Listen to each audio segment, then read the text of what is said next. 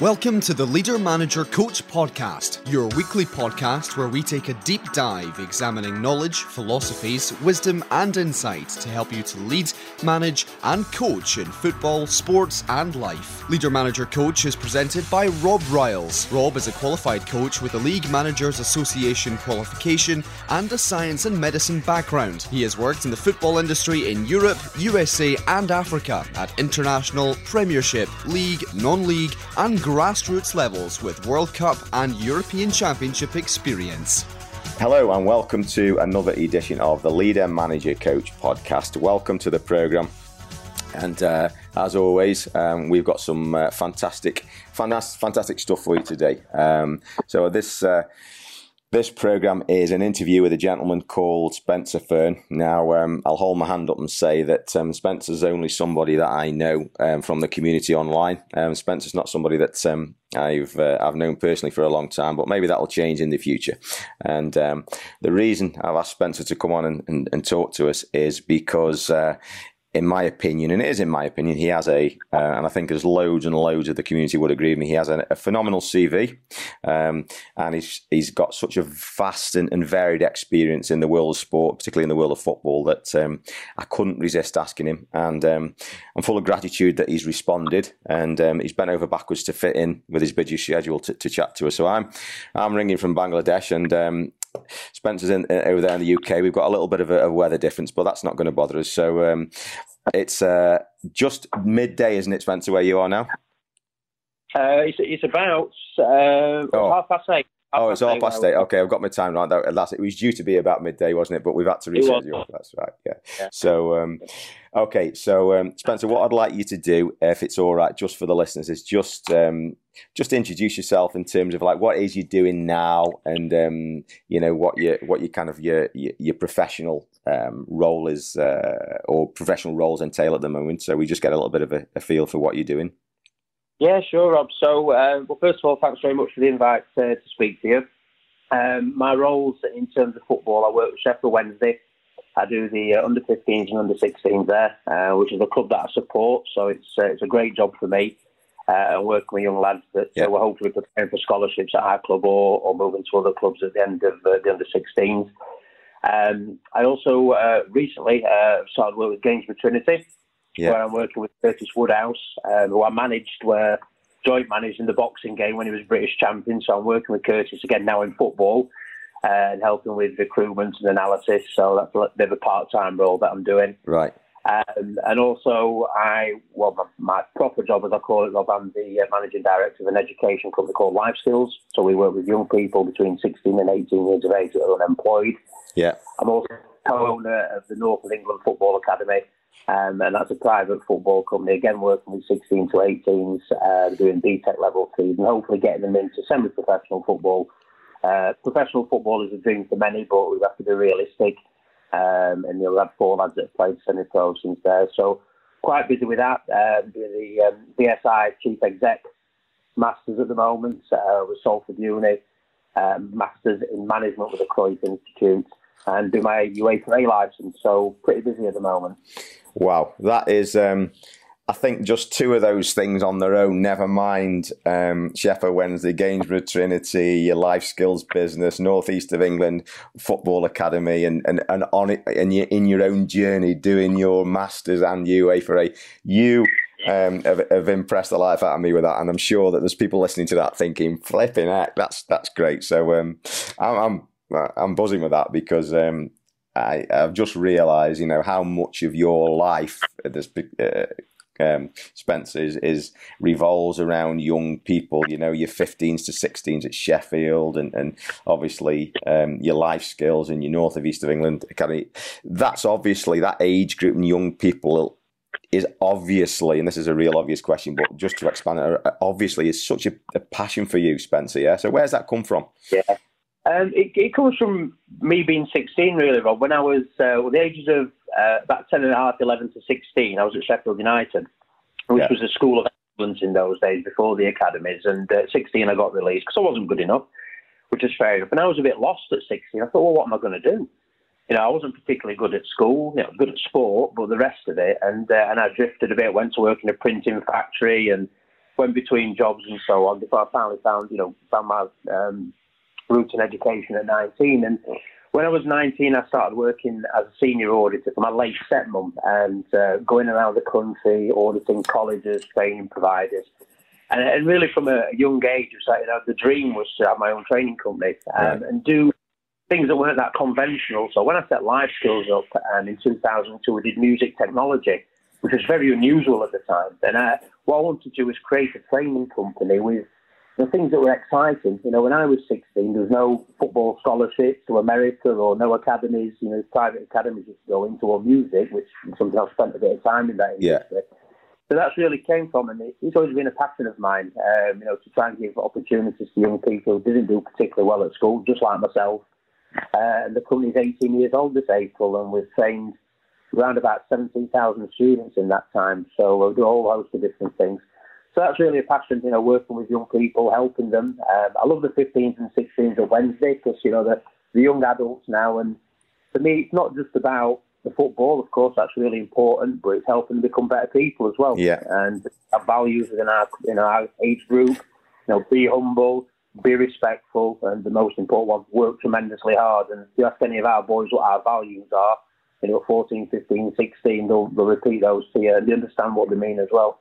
Wow, that, that's that's great. Um, that's such a such a great little story. Um, uh, last year, Spencer, I went to Celtic on a on a coaching convention just as part of the CPD stuff, and um, you know they they brought a group of I think there were nine to ten year olds in, and before anything was said, any questions were asked in there, and there was there was about thirty or forty coaches on this convention, and the the chief coach um, said to the boys, "Right, boys."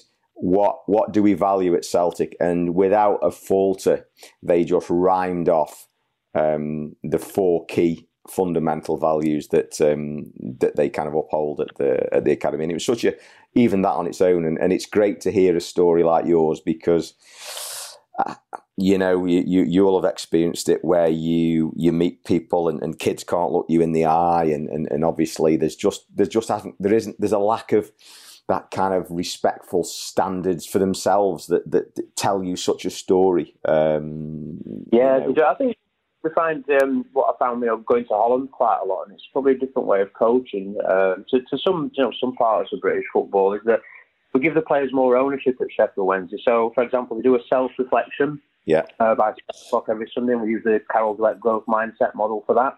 Yeah. So what have you done well? What are you going to keep doing in this area to keep doing well? Where do you need to improve, etc. But also on day release, it's every, every two weeks. If we've got a game that week, they do preparation for it. We have our core principles, how we're going to play. You know, yeah. ball down for the thirds, you know, very standard stuff within academies. And what we're getting to is present back to each other by unit, for example. So the defence, look at, say, Blackburn, and we're playing soon. Look at the game against Blackburn we played last time. You know, what were they like in attack? How can the midfielders and attackers help the defensive unit? And they lead on that. They're, they are building presentation skills at 14, 15, 16 years of age. Brilliant. Which gives confidence. Because we, what we have to be realistic, Rob, is that you know, I look after, you know, with my, my colleagues, probably 25 to 30 lads at any one time of that age how many are going to make it yeah, at the top level in professional football? And as we both know, it's very limited. Yeah. So if we develop other skills, um, which are going to help them in life, um, you know, not just in football, and that's an important part of the role as well. Absolutely, and it's a great. Again, it's another great story about developing leadership. Um, because just before I came up to um, to my room to um, to chat to you, we were just having a chat chat with, um, and, and I think you know Stuart, don't you, Stuart Watkins? Yes, I know Stuart. Yeah, I was at Stockport County briefly when I was uh, there as well. He's a great guy. Yeah, fantastic guy, and uh, just it was funnily it's such a small world. Just having a chat, and we were talking about players, and we were talking about two particular players who are extremely talented technically, but are lacking in this. And, and I'll put it under the banner of, of leadership um, leadership of themselves, really, because there's a consistency in letting themselves down uh, in in an apparent way in terms of uh, what can I say self management, really. Um, you know, and and I don't mean to be critical on that. That's just an analysis of, of, of these players, and you know they've got the yeah. world at the feet at the, the you know, um, and I think what you're doing there or what you're part of you know, if somebody has got that ability and you can add that that that facilitation of the the, the psychological need, whether that's a, a discipline thing or a, or, or a uh, you know, a, a, funneled ambition or, or, or, a work ethic or whatever it is, you know, part of it. I think, you know, you're really helping to actually maximize or optimize an individual's potential.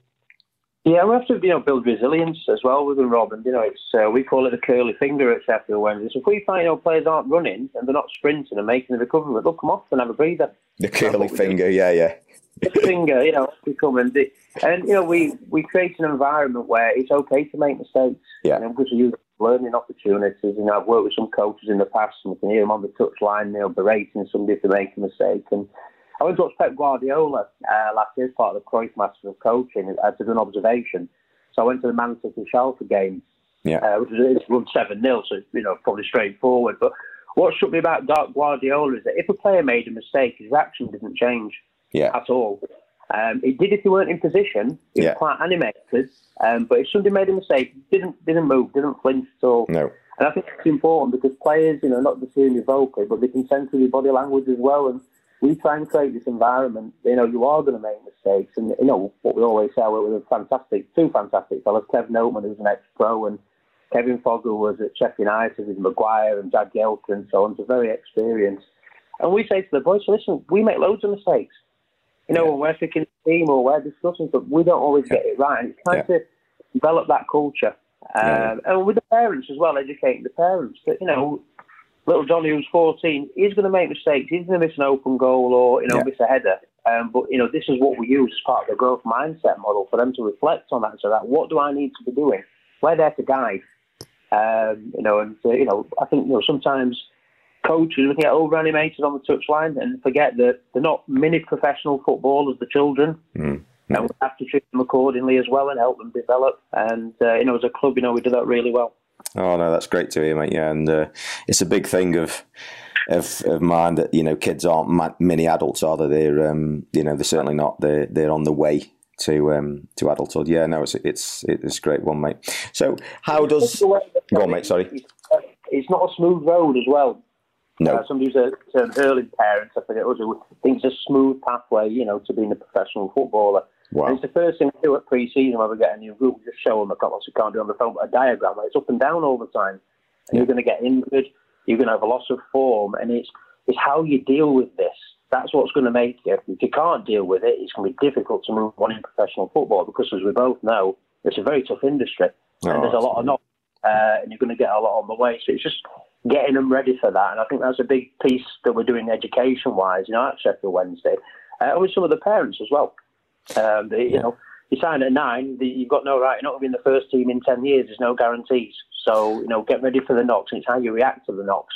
Uh, that's the important thing. No, absolutely, Spencer. And it's um, music to me. Is I mean, uh, you know, we we um, we see the resilience thing, which you've already mentioned as as you know. I mean, as long as you've got some ability to play the game, it, you know, it'll it, that is probably up there with with anything else in terms of a, of a necessity um, because yeah. uh, you know and I, I, agree that you know that you get you know does a does a a ten year old kid on a half past eight on a Friday night wet through need somebody else telling him what he shouldn't or shouldn't have done on the way home before he has his tea you know not really do they you know so um, yeah, getting everybody on board, including mum and dad, and or you know whoever looks after them, um, is a biggie as well, mate. Yeah, absolutely. Yeah, definitely. I think that it's very key as well, Rob. You know, the relationship with the parents. You know, not that we're going to talk tactics with the parents, but you know, the coaches need to have that relationship. And you see within academy systems where at some clubs they don't even talk to the parents. But I have four children, uh, and I am at Sheffield Wednesday. I'm looking after the sons of 25 to 30 people. Uh, yeah. with their private joy, so it's important that there is a relationship there with the parents, and there was an honesty as well, uh, that nothing sugarcoated, um, and that's the the beauty of the self-reflection process we have at Sheffield Wednesday because it's feedback. You know, they do 7 p.m. on a Sunday. It's fed back by the time we train on a Monday. Right. So there's never any surprises. You know, if uh, you know one player's not doing one thing particularly well, this is what we need to be looking at, and, and they know where they are every week. And it's not just a review process every six to twelve weeks. So it's constant feedback, and it's something, particularly with our under 15 age group or new to it, it's really improved them and you know be part of that process. I think honesty is important with parents. Yeah, have you found that that eases the process of these six stroke 12 week reviews that because I, I have been involved in that and at times you know i've had parents sitting there with eyes as big as discuses thinking are you really thinking this about my my, my son when obviously to, to us coaches over the last six weeks it's been obvious and there's been conversations but um, I just wondered whether the process that you go on that self reflection actually brings more of an alignment between the player, the parent, and the coach, so it's not such a shock when you have to have a conversation. Yeah, it, it helps massively. So there's no surprises then at review time. But the good thing about the way that the self reflection is structured, you know, I put my comments in as a coach, but it's led by the player. Yeah. So the player knows, you know, and it, you know, we speak about it in training. Obviously, I need to work on, you know, I receive the ball, shifting it off the line, for example, thinking of a centre back that we work with. So he puts that in his self reflection. So he fully knows where he needs to go. And the parents do look at the self reflection as well and the feedback. So when it comes to review time, there's no surprises. Yeah, yeah, brilliant. And the thing helps the player. So it, you know, if, if the parents are seeing that, they're on board with what's happening. They can see what instructions they're getting. And when we do the six week review, it's pretty much the last six weeks self reflections anyway. Yeah, yeah. And, and that's uh, we just moved stuff in there and you know, may add one or two things. But it does work well, and it took a bit of time to get it going. I introduced it uh, last year. Um, so I did the 12 and 13s, and I went with the 15s. Uh, just, you know, I'm into sports psychology quite a lot. with a lot of Tom Bates stuff, and mm. Keith May with a fantastic book out recently, Gold Dust, and you know, working and learning off people like that. And I thought we'd give it a go, and it's good. Uh, but what I also do as a coach as well, uh, myself and Kevin Nolan, who pretty much lead on the 15s, we have a, a survey where the players assess us as well, and the parents assess us. Yeah. We do it anonymously. Yeah. Um, you know, they should have to. We don't have people, you know, saying, saying stuff and thinking it's going to, you know, impact on their son.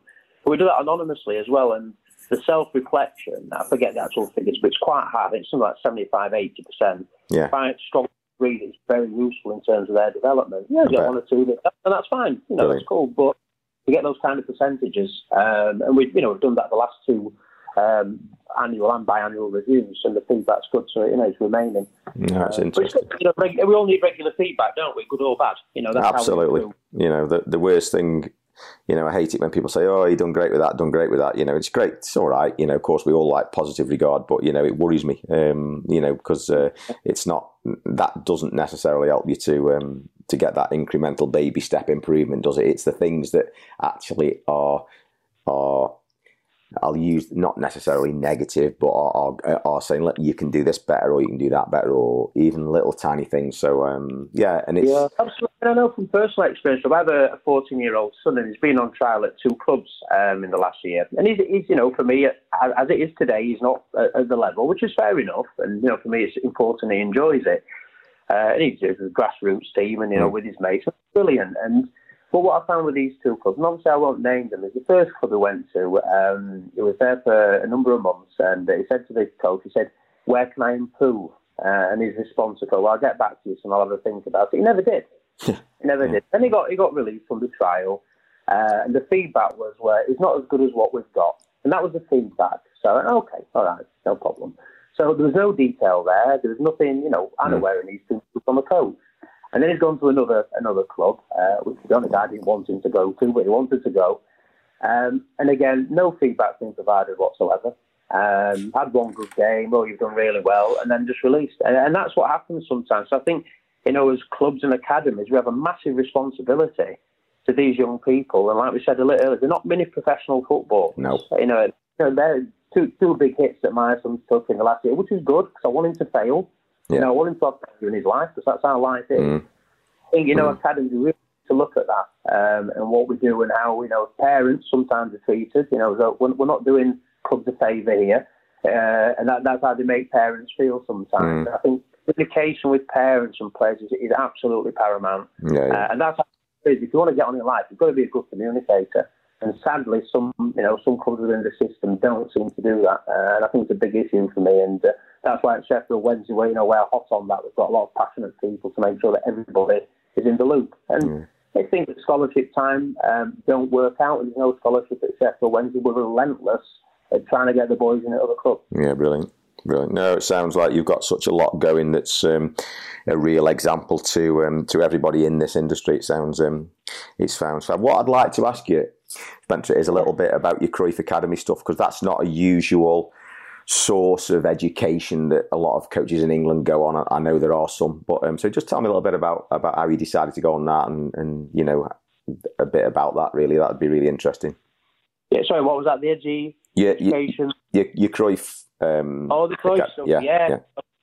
Where did that I'm come from? fan, uh, I'm a massive fan of Pep Guardiola, Yeah. and uh, a couple of years ago I was reading all his stuff, like you know, like us coaches do, and uh, obviously I know Johan Cruyff and, and the legend is, and I was reading what an influence Cruyff was, and I was just Google searching because I I'd done my B license and I was waiting to get on the A license, like many of us uh, Mm. over here internationally as well, and I wanted to do something else, so um, I, I spoke to a lovely lady called Sana at the Cruyff Institute.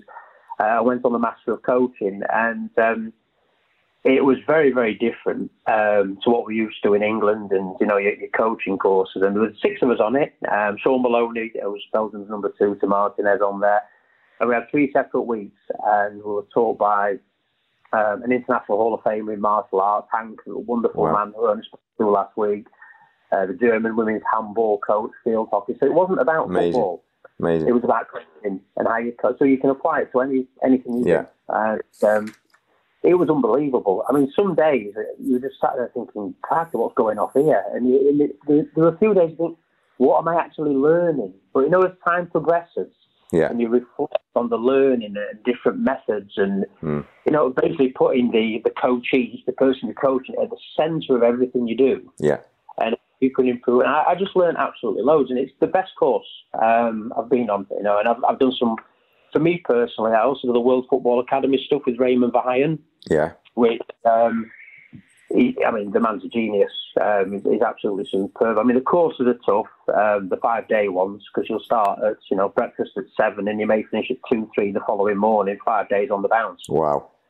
like an SAS of football courses, but the learning again is tremendous. And you know, people like Freddie Ljungberg, I've been on courses with people such as that, which is great for me. You know, being a you know, an aspiring coach and being around people like that. Um, but Verheijen, you know, he has his standards, and if you're a minute late, Rob, that's it. You don't get in. Course over. Honestly. Review it. Oh yeah, absolutely. Yeah. And And did, I've was that in Holland? You did that one. I've done the Holland, Austria, Portugal, and Wales uh, with the. And uh, this year I'm doing two back to back, which is going to be a bit of a challenge. Uh, a week at Atletico Madrid, uh, doing the, the World Football Academy expert, and then doing the pro at Real Madrid the week after. Um, but his standards are, are sky high. And his view is that, you know, if, if you're going to be a minute late, you know, how can you tell your players off they're a minute late? You know, Yeah. your, your bar has got to be the highest, and I totally get that. Um, but you know, I've seen it. You know, people have got to day five of the course and they've, they've got the standards. Gone, you're out. Honestly. Uh, so it, it, Wow. oh yeah, it, it's that, and it, it is very different. I don't think you know the, the style in England Would I'd, work. Be surprised it'd work for the FA, but the, the man's absolutely fantastic, Wow. and uh, you know, far with him, and uh, well, yeah, so. you know, I Brilliant. do that as well. But the Cruyff stuff's. I've done the sports management post grad, and I'm just doing the Masters of Cruyff now, which is online stuff. Really? But brilliant. just wonderful people in a you know a real blend of different experiences from different sports, you know, which is great to learn from. Uh, but I, you know, I highly recommend you know anything that Raymond Verheijen does. He does a lot of one day courses as well, and, and anything with the, the Master of Coaching was was brilliant for all of us.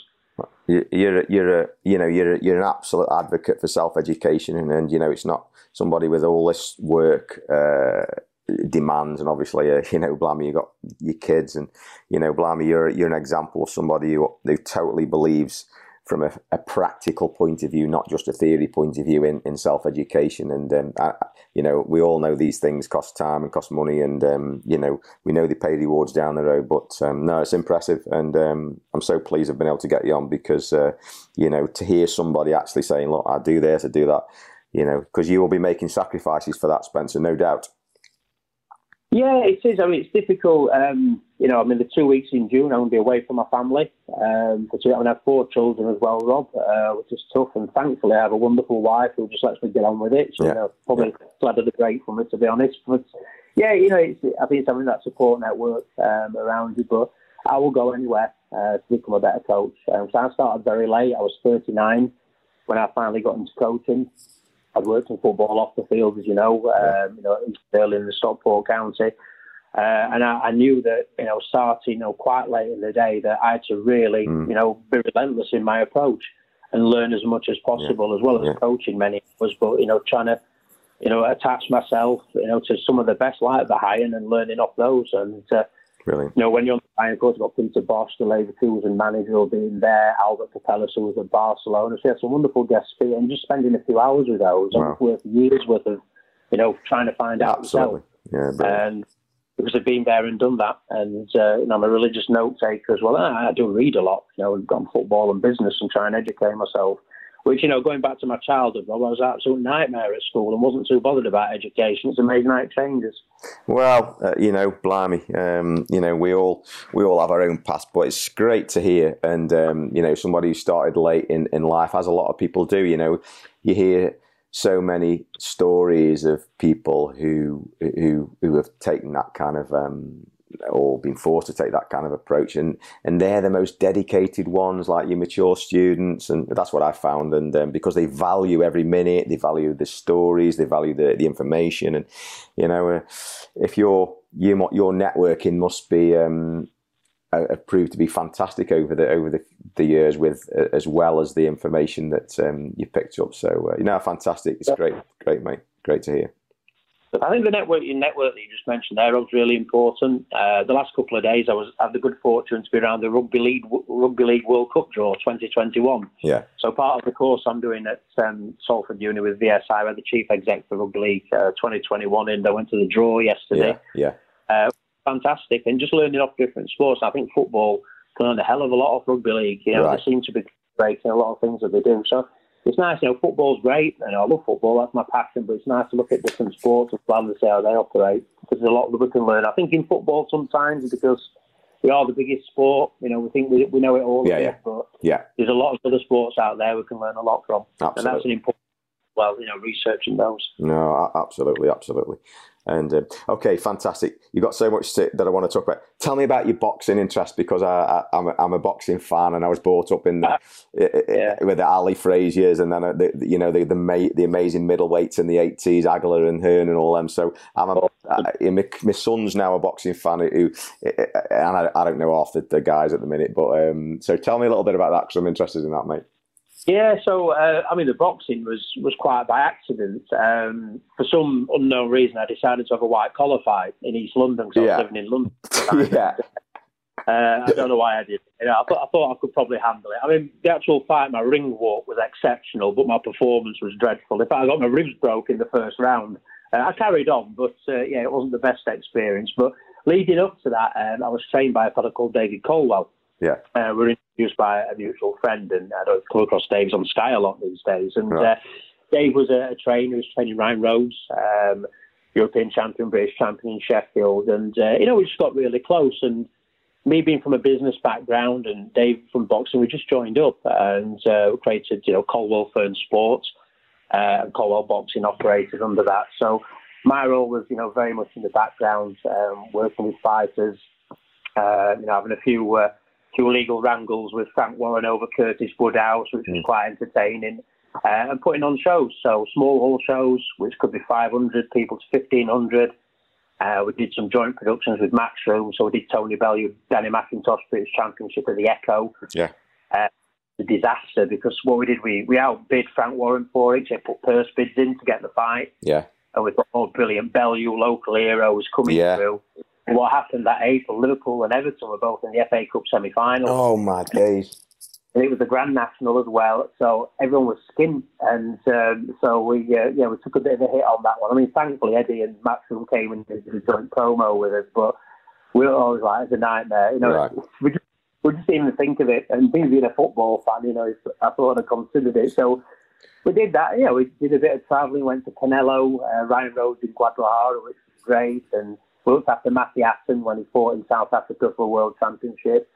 Uh, but after five years, you know, Dave was Dave's always been a wonderful trainer. Yeah. And um, he was training Tony Bellew, and he really needed to spend more time on that. And to be honest, on the shows didn't make a lot of money anyway. A lot of work and passion. you know, we got to go to some great places. Yeah. You know, Akelitz in Hamburg and what have you.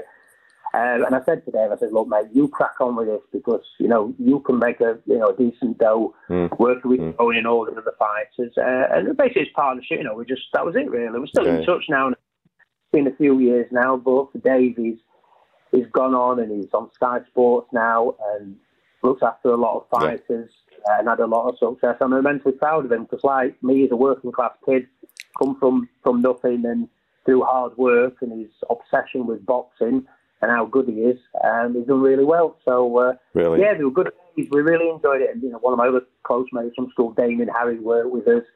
So we had some great times. But for me, the the, the best night, best sporting occasion was when Curtis Woodhouse won the British Championship, uh, the British title. Right. Nobody gave him a chance. And when he started boxing, and I mean, he was a Premier League footballer, as you may remember, and he just packed up football and uh, said he would be a boxer. And uh, he promised his late dad uh, that he'd become British champion. So it's a real personal thing for Curtis. Yeah. And what he did as well, Robbie backed himself at 50 to 1 when he started boxing and stuck five grand on it. So uh, Wow. he got 250 grand that night when he won. But uh, it was amazing. Um, amazing time. Um, Wow. What a great story. What a great story that is on its own. Huh? Yeah, it was fantastic. And now I'm working with Curtis again at uh, games. We've always kept in touch, and um, you know he's down in the football management route now, so I'm giving him a bit of a hand. You know, watching a few games and stuff which fits my Wednesday commitments. Uh, but he's an amazing, amazing human being, and he's achieved so much. And who knows where he'll go with football? Uh, Oh, brilliant! What a, what a great story. He might be on my next list to contact, mate, because that sounds a fab little story to um, to share. Curtis, Follow, follow him on Twitter, Rob. He's absolutely hilarious. is he all right? I'll have a look. Yeah. So He doesn't listeners, have a look back. at that. he doesn't. Oh, brilliant! That's great. Okay, fantastic. Okay, let's move on. What about this? Um, your your, your foray into into Scotland with uh, uh was it East Fife? Uh, East Stirlingshire. East Stirling. Yeah. So um, that started. Jeff Stelling is the man that uh, instigated that because I used to watch Sky Sports every Saturday afternoon, like most of us do, and um, the familiar saying was East Stirling nil. And I, I just got fascinated by this team. You know, they were just didn't, weren't doing well at all. They finished bottom of the Scottish Yeah. third in for five years on the bounce. Somebody wrote a book called Pointless about them, which Yeah. is quite a hilarious read. Yeah. Um, I think where they eight points in the season. So uh, I was, you know, flitting between London and Yorkshire, and most of my twenties I was working in London and you know, having a good time and building a business and education. That's where life school started. And I, I was still a football fan, still watching Wednesday when I could, and I just wanted to get involved in football. So I just phoned them up and uh, said, look, I'm interested in you know getting involved. Um, I worked for the record label at the time, FX Records, and uh, we sponsored them. Uh, and they thought I was absolutely crackers. They thought, who was this fella? You know, he just come out of nowhere. I'd never been to Scotland before. So you just rang them up and like they picked the phone up and you said, "I want to give you some money or some help," Yeah. right? and they just went, "Are you real?" Yeah, they're like, you know, who, who is this nutter? And I never forget, uh, the first time I went to Scotland, we flew to Glasgow first with me and Andy, my business partner in Life Skills, having no idea it was a million miles away from Glasgow. And yeah, yeah, yeah. Forget it. And we went to Firs Park, the old grounds, a big metal door, and we couldn't get in. And we're getting absolutely drenched. So Yeah. I phoned Les, sadly passed away now, the chief exec, and I said, right outside, Les, oh, you're the wrong side. So we went round and had a chat. He, I think he was just sat there in disbelief, this fella, because he'd been basically left on his own by the owner, who was not the most pleasant man, as uh, is well chartered in Scotland, right. to keep this alive. Um, so yeah, so I, we just sponsored it, and then I did a deal with the previous owner, a fella called Alan Mackin, who was basically asset stripping the club. He wanted to sell the ground, and the club had died, and he Yeah. wasn't bothered. And it was a real shit. And I missed one home game in four years. I loved it. Just Serious? Yeah, so I used to drive up. I used to get the train up. Um, I, my boy was like 18 months old, and I, I split from my ex-wife then, so I used to put him in the pushchair. We used to go up, and Jim McAnally's um, wife was the manager. He used to look after Lennon. Oh my! What a story, mate! Flipping out, brilliant. But it was great, and you know, three or four weeks after um, I got the, the registration with the Scottish Football League with the, for the club, Mackin still owned the grounds. I owned the, the football registration. We drew Rangers away at, at uh, Ibrox, Wow. thirty-four thousand people. We lost six 0 and uh, I never forget watching the scoreboard. Every minute that went past, I thought, brilliant, it's nil nil, and then they scored after twenty minutes. Yeah. And uh, you know, of course, that's going to happen. But it was John Fleck Stadium uh, that day. Mm. It was 16 year old for Rangers, who's now in Sheffield United, of course. Uh, but we had some wonderful times. You know, we got in the playoffs twice. Um, we, we had Dundee United at home. I think 4 1 we lost. I remember playing St Mirren in the League Cup and we were 3 0 down and we got it back to 3 all just before half time. And it was bouncing. Yeah. You know, Premier, Premier Division then. Uh, we beat Livingston, who were Division One, and we were Division Three in the Scottish Cup, and uh, it was just a brilliant time. And I'm still in touch with many of them. Uh, when I was managing non-league at Frickley, we went up to Scotland and played in pre-season. And the pre-season just gone, they came down and played Frickley again because I was helping there in a sporting director capacity there uh, with Ryan, my, my mate who owns it. So yeah, just fantastic. Bit of a bonkers thing to do. Brilliant, uh, brilliant. But I loved it. Some great people. Oh, it's just a great story. I mean, it's a bit of a personal one for me because I do love Scottish football and I love Scotland, and uh, yeah. it's just a fun. You know, I take me, out. mate. It's it's just a great story. It's just it really genuinely fantastic. Um, so, as well as that, you do this your, your Northeast Football Academy as well. Yeah, so we got the um, the football academy, which myself and Ryan McKnight um, own. So Ryan's a close friend of mine. He's the, the owner of Frickley Athletic, where I managed as well. Uh, so we set this up three years ago. Yeah. Um, and it's the Life Skills Education company. So Life Skills of the Education, because that's what Life Skills are really good at. Yeah. Um, Ryan's father, Andy, um, is the head coach. And Andy McKnight is, you know, one of the best coaches I've worked with. He's a very, very close friend of Stuart Watkins, actually. Right. Uh, ask him about Andy. Mad, mad as a march there, but he's a wonderful coach. So, yeah yeah, we work with a lot of lads, and you know, they do the BTEC level three, or they do motor vehicle construction, try and get them a route into football. Um, and it's yeah, so what we're looking at moving forward is a lot of degree-based programs from 2021. So we'll be working with the Cruyff Institute, so we'll be working with Hallam University in Sheffield, and also the Open University, and working with international students. So we're going to launch that this September, but we're only about 80% there with the, with the course. So we want to, you know, when it's launched, we want it to be a real one that captures everything. Mm. Um, you know, the students of the football scouting agency, elements of the Cruyff, as well as a degree in sports science and the football. Um, so it'll encompass a lot of the things needed to work in the industry. Uh, and for those that um, would like to, there's opportunity to the Master of Coaching with Cruyff as well. Um, so we want you know it to be one of the best out there. So that'll be launched for 2021, or it'll start in 2021. So it keeps keeps us busy. I mean, Ryan leads on it. He's a chief exec, and I'm just there to probably speak, probably speak to Ryan more than the wife actually. But we're always talking about it, and uh, you know just yeah just developing it. So uh, oh, 10 o'clock out of the phone.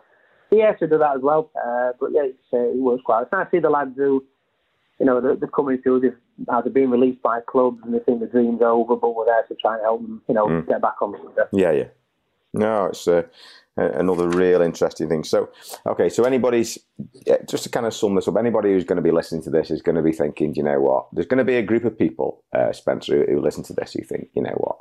I, I, could never do what Spencer's done. And I know you don't think like that because you're just, I can just tell by the way you describe things and you, you know, you come across with all this humility that it's just what you do and you do things that loads of people wouldn't do, you know, blimey, getting involved in this and getting involved in that, the massive amount of experience you've got. So let, let me just kind of just take it away from that. So if you, what what would you what's been if I can ask you this and, and please feel free to say move on ask me another question but what's the what's the been the most challenging thing in your life for you? Because here's this man who's done all this stuff, got this massive amount of experience, and has got successful business and sport connections, and is obviously, you know, going down a coaching route and, and, and, and is investing in himself. And to all intents and purposes, you know, people will be thinking, wow, you know, he's doing fantastic. What, what's been the challenging parts of something in your life that you've really had to work at?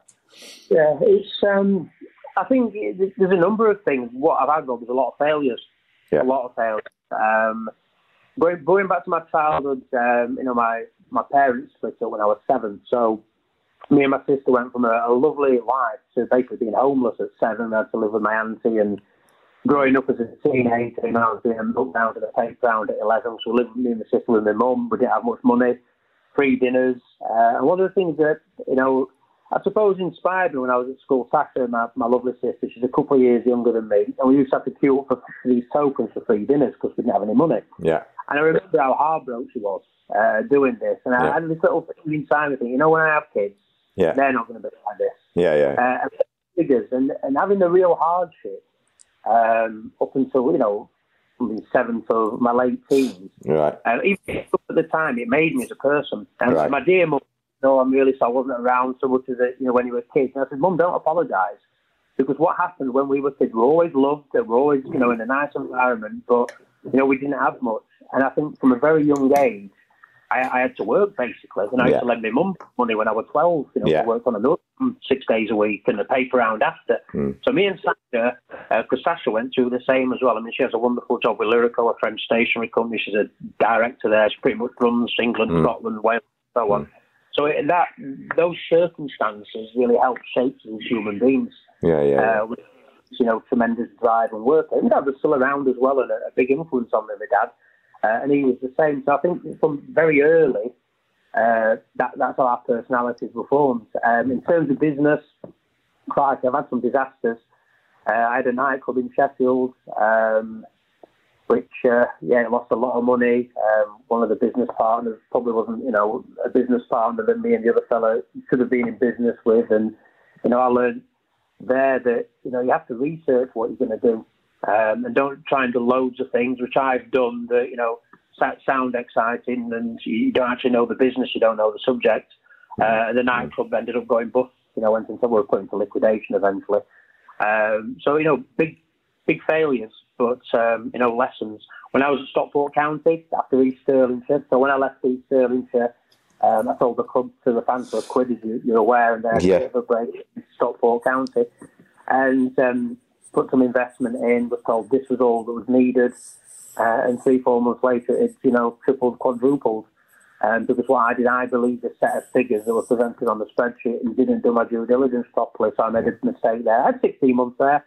You know, a lot of unpopular decisions to take the club alive. And thankfully, somebody's bought it yesterday, which is brilliant. And yeah. got a lot of backing and hopefully get Stockport back into the football league. Yeah. So, you know, Stockport County, you know, was it a failure? I'm not sure. We did a lot of good work. Uh, we had to do a lot of unpopular stuff to keep the club alive.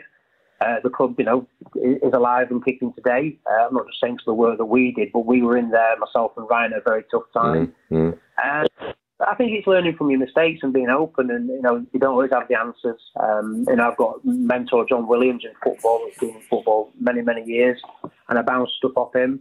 Uh, when my, my, my, dad was alive, you know, when it came to business, I was always on the. Do you think, Dad? And you know, those are the kind of things. But I think it's just just work hard and have a belief um, you can achieve because you're, you know, you're responsible for your own destiny.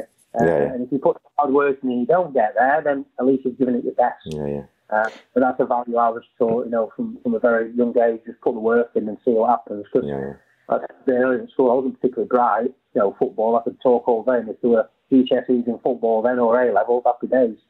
Uh, uh, but you should put the hard yards in, uh, prepared to make sacrifices. And for those that are thinking of starting coaching, just get your first foot on the ladder, your level one. I did my level one five years ago. Yeah. You know, I started and then I just got into it. And then yeah. Lots of stuff online, listen to podcasts like the ones that you do. There's loads out there. Read, ask questions. Uh, mm. But don't be afraid of making mistakes. Yeah, yeah. I, I, I will never deliver a perfect coaching session. Nobody ever does. No. There's always things. And I think self reflection is really positive as well. I do a lot of that in terms of my football and my business life. When I, when I go away on holiday, I do reflect a lot, and uh, I think the fellow who runs Life Skills, Nick, when I come back, is always back, loads of ideas, and that's my time where you know I just process stuff. Uh, mm. So I do go right. So having time to reflect is important. Yeah, yeah, no, great, great. So, okay, here's another one. We just to kind of bring, trying to bring things together, uh, Spencer, because it's been fantastic. This has. Um, who or what, if you could, ha- if you, if I put you in a corner and said, tell me one person or one thing. What's been the biggest influence or who in your life? Oh, God, my dad. Right. my late dad died out. He was, um, I mean, even though him and mum split up and it happens in relationship, he was always around. Yeah. So he's a man that grew up in the children's homes in Sheffield in the 1950s, hmm. had so much adversity to overcome. Yeah. Uh, businesses that failed, went bankrupt, bounced back, went bankrupt again uh, and a larger than life character. I mean, he passed away at 71, Robbie. He probably lived about four lives, my dad. It was unbelievable. Wow. And, uh, you know, coming from nothing, and uh, he did well. And, uh, you know, my stepmom, uh, I was with for many, many years, sadly passed away as well. But uh, she was a big influence, you know, both of them uh, on me. And, uh, yeah, just a tremendous man. Um, the big failure, Dad, he got me to support Sheffield Wednesday. So I've had, you know, loads of last few decades, and they could have supported a better team. But you know, it went out. We did a lot of stuff together, and uh, it was fantastic. Beautiful, mate. Yeah, yeah, no, beautiful story. Okay. Um, put you on the spot. I, I kind of do this at the end of the podcast, so just just to kind of have you got a favorite film or a favorite book? If you had to pick one of the films you've ever watched or a book, and I, know it's difficult when you're, especially when you're like you and you've kind of soaked up all this stuff. Um, anything that that stands out for you, or you know, we can move on if not. Yeah, these, um, I don't really do films. Um, Netflix, I'm into that. Breaking Bad was the first. I, I love Breaking Bad. Me right. and my wife love that. Um, in terms of books, crikey, um, I mean, there's a couple that I've read recently. Start with Why uh, by Simon Sinek. Uh, yeah. It's an excellent book uh, about you know what your purpose is in life and why you actually do what you do. Yeah. Uh, links into a lot of the Cruyff stuff that they teach. Um, yeah. And there's another called The Advantage by Patrick Lencioni. Yeah. Uh, both business books, but both relate to, to everything. Um, but they're the two that I've read uh, wow. recently. And I've got one on my desk now, Gold Dust by a friend of mine, Keith. Yeah, yeah. Which is just absolutely superb. And yeah. uh, had a good fortune to spend time with Keith on the course a few years ago. So yeah, there's, there's a lot out there. Yeah, no, he's top man. He's been on the podcast, and he's um, I'm fortunate enough to have him as a friend. So uh, I get, I get it, mate. And uh, brilliant, brilliant book, and all the success that he's having with it, he, he thoroughly deserves. So, uh, no, that's great. And some great, great recommends there, mate. So, okay, um, listen, mate, I, I, we're coming towards the, the, the hour mark, which uh, I'm very grateful for. And we've got some great stuff that people can listen to, and I'm sure it's going to inspire some people. Um, the the messages are there for anybody who wants them. So just just kind of finish off, um, Spencer. What's um, you've obviously got tons of stuff going on. What what's kind of in the next few months or years for, for you, mate, in terms of what you what you're doing? Obviously, you've told us what, what you're currently doing. Have you got any plans that you want to share, or is it just keeping going with what you're doing at the minute?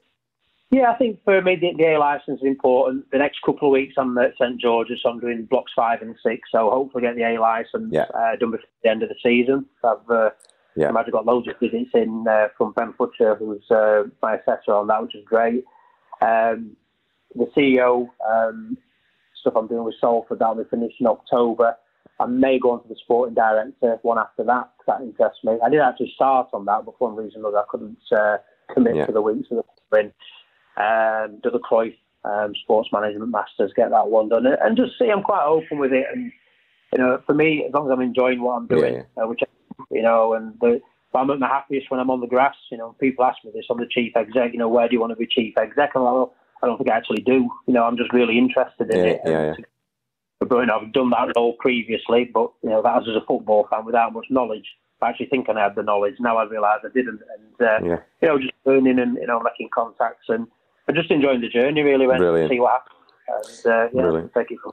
Brilliant. Spencer, it's been absolutely brilliant, mate, and and um, you know this blimey, I'm sure we could have been here on an hour on each on each of your, on each of your little phases of life there, but um, it's absolutely fab. If anybody wants to ask you anything or kind of ask you advice or get in touch with you or obviously talk about life skills or anything that you you know you offer, what's the best um, the best platform for them to, to catch you on, mate? Or where, you know, have you got a Twitter thing or you, obviously you're yeah. on LinkedIn? You know what? I haven't got a Twitter thing, but I've got no idea where it is. I would say LinkedIn's probably the best one. Yeah. How we got in touch. So I think yeah, LinkedIn's great. I'm on that quite a bit. So drop me a message, and uh, you know we'll get back to uh, people eventually. No problem. Brilliant. Well, Spencer, I can't thank you enough for your time. I've personally, very selfishly, have really enjoyed this this chat, mate. I've, you know, like I say, I love the boxing, I love Scottish football, coaching, I love, and um, so a bit bit selfish here, really, mate. But I think I've dropped on with you. So um, and, and I, uh, all the stuff you've done makes me kind of think, you know what, top man, absolutely wow. So um, thanks very much, mate, and um, you know uh, all the best for the rest of the day, and um, obviously with your your courses, uh, particularly your A license, because I know that's that can be challenging, and um, you know I, I, hope we can catch up, mate, and um, perhaps uh, have, have a cup of coffee or something sometime in the future, mate. Yeah, most definitely. When you're back over, that'd be great. Oh, but well, thanks very much for your time, mate, and, uh, and enjoy the rest of the day. And I, and I genuinely really appreciate your time, mate. And um, you know, thanks a lot. Yeah, nice one. Thanks a lot, mate. Cheers, sir. Bye, Spencer. Bye, bye. Well, thank you to Spencer for his time in allowing us to probe and ask all the questions on this interview, and I'm sure that you've got some some aspect that has inspired you and has interested you from this episode. Uh, I've rarely met and spoken to anybody who has seemingly as much energy uh, as Spencer and has, has accumulated as much life experience as he has. He did mention that his his late dad kind of lived four lives and packed everything in. Well, it seems that Spencer's following in his footsteps. But Spencer, thank you very, very much. You've provided an, an enlightening hour there, and you know, folks, if you can't get something out of that, well, you know, maybe you just have, need to have another listen because there's some fantastic stuff in that. But thank you very much, Spencer. And um, as always, to you, all the listeners, thank you for, for your time. And uh, please share this.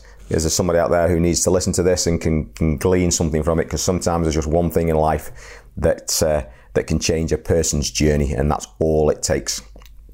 So, uh, as always, this episode of the podcast is currently sponsored by Expert Apps. That's www.expertapps.online, a Liverpool based technology company who are changing people's lives with their app technology. They are helping leaders, innovators, and influencers with intelligence and technology that is taking their businesses into the 21st century and helping them to achieve more, to help more people, and to influence more people as well. So that's Expert App. So thanks to them, and thanks to you as always, and take care. And hope you got something out of the episode. All right, catch you later. Bye bye.